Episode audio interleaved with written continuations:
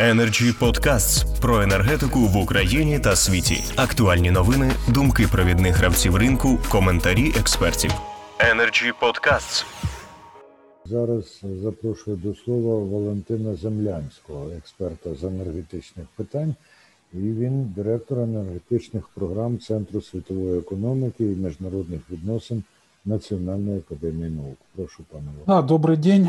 ну, я, наверное, присоединюсь. Не буду идти, так сказать, против течения. Предыдущее высказывание абсолютно согласен. Было очень красиво. Вот честно вам скажу, я слушал форум, я еще 38, наверное, сотрудников «Нафтогаза». Я ради интереса на YouTube посмотрел, вот со мной смотрели 38 человек. Как, я так понимаю, вот о чем Владимир говорил, что в зале было, так сказать, топ-менеджмент «Нафтогаза», и «Нафтогаз» еще смотрел этот форум по YouTube. То есть с точки зрения, э, скажем, уровня презентование своего, вот тоже называлось визии, да, видения там процесса, было очень, очень по-европейски, очень здорово.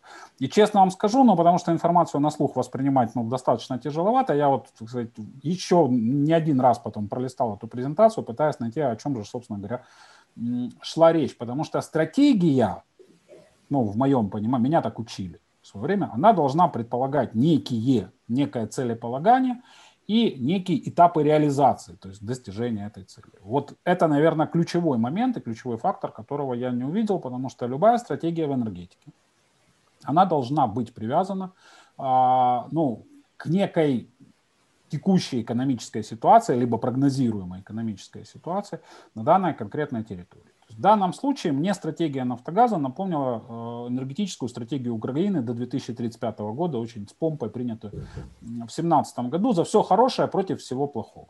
У нас будет все очень здорово, вот, но неизвестно как, неизвестно когда и, и вообще. Мы здесь как бы газом занимаемся, не мешайте, называется «не мешайте работать». То есть нет привязки деятельности компаний к реальным макроэкономическим прогнозам неважно, позитивным, негативным, каким-то базовым сценарием.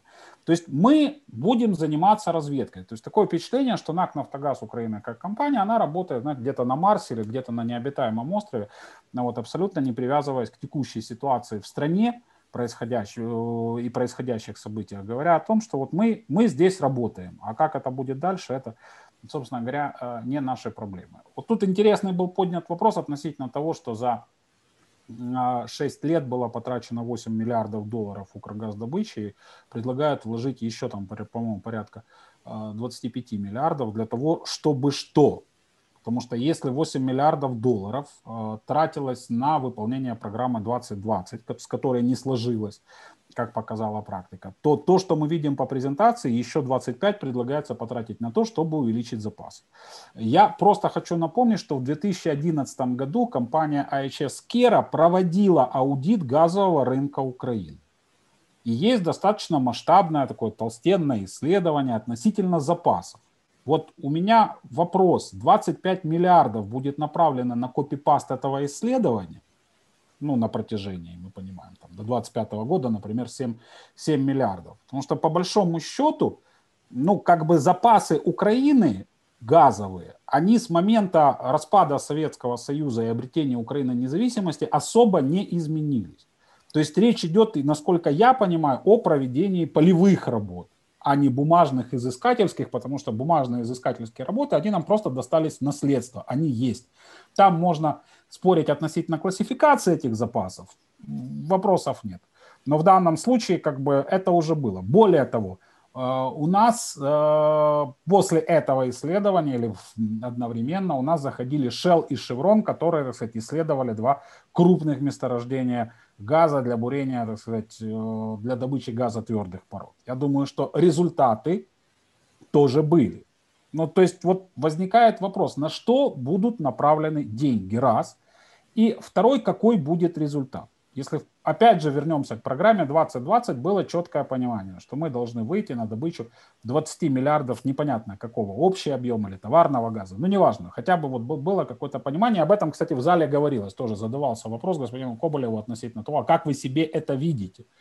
И ответа так и не прозвучало, то есть какие объемы компания планирует добыть, потратив, собственно говоря, достаточно серьезные финансовые ресурсы. Ну, поэтому, я так понимаю, это была некая страховка для того, чтобы снова не попасть, вот так сказать, на а, очередное положение KPI в контракте, как это было, кстати. И переназначение господина Коболева произошло с, нарушением этого KPI, это выполнение положений программы, программы 2020. Вот этого в презентации тоже как бы э, ну, об, об этом речи не, не шло от слова совсем. Ну, то есть мы так и не поняли, куда же собственно, собственно говоря, движется. А, третий очень важный момент, вот еще раз вернувшись к тому, что компания, как бы, ну вот как сферический конь в вакууме, а, и господин Коболев это подтвердил, сказав о том, что, знаете, у нас теперь все программы утверждаются наблюдательным советом, а не кабинетом министров. Это очень важное было заявление, об этом мало кто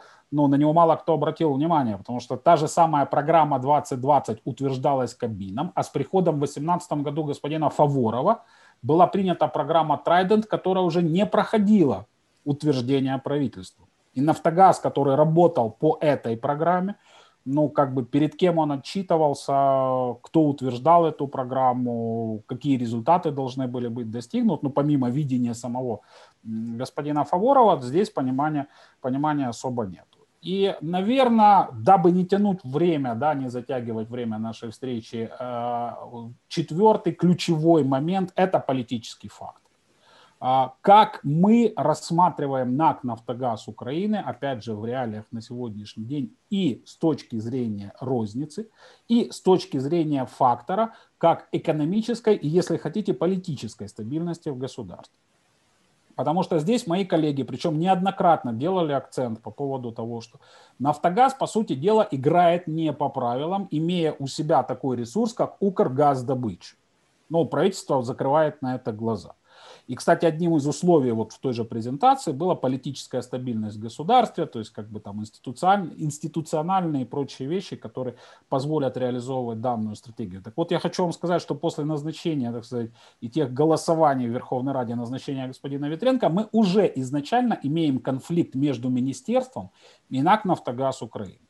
В 2017 году мы очень хорошо видели, к чему привел конфликт между господином Коболевым и господином Гройсманом. И, кстати, появление программы 2020 во многом, так сказать, можно благодарить господина Гройсмана, который поставил это в качестве одного из ключевых заданий для НАК «Нафтогаз Украины» и как KPI а, для господина Коболева. Поэтому возникает достаточно серьезный вопрос мы видим НАК «Нафтогаз Украины» глобально, исходя из презентации их стратегии, как отдельную бизнес-единицу, которая не привязана к государственной энергетической политике Украины. Ну, то есть такая вот себе, еще раз повторюсь, как бы сферический конь в вакууме. Он работает здесь, он молодец, он независим, он как бы весь такой западный и капиталистический. Или мы все-таки рассматриваем НАК «Нафтогаз Украины» как элемент балансировки и элемент энергетической безопасности государства. То есть государство рассматривает «Нафтогаз» в том числе как свой инструмент влияния на ситуацию в украинской энергетике в целом.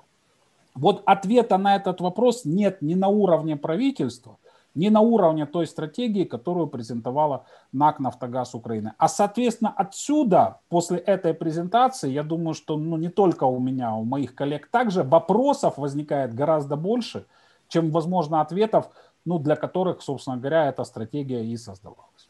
Спасибо. Energy Club. Пряма комунікація енергії.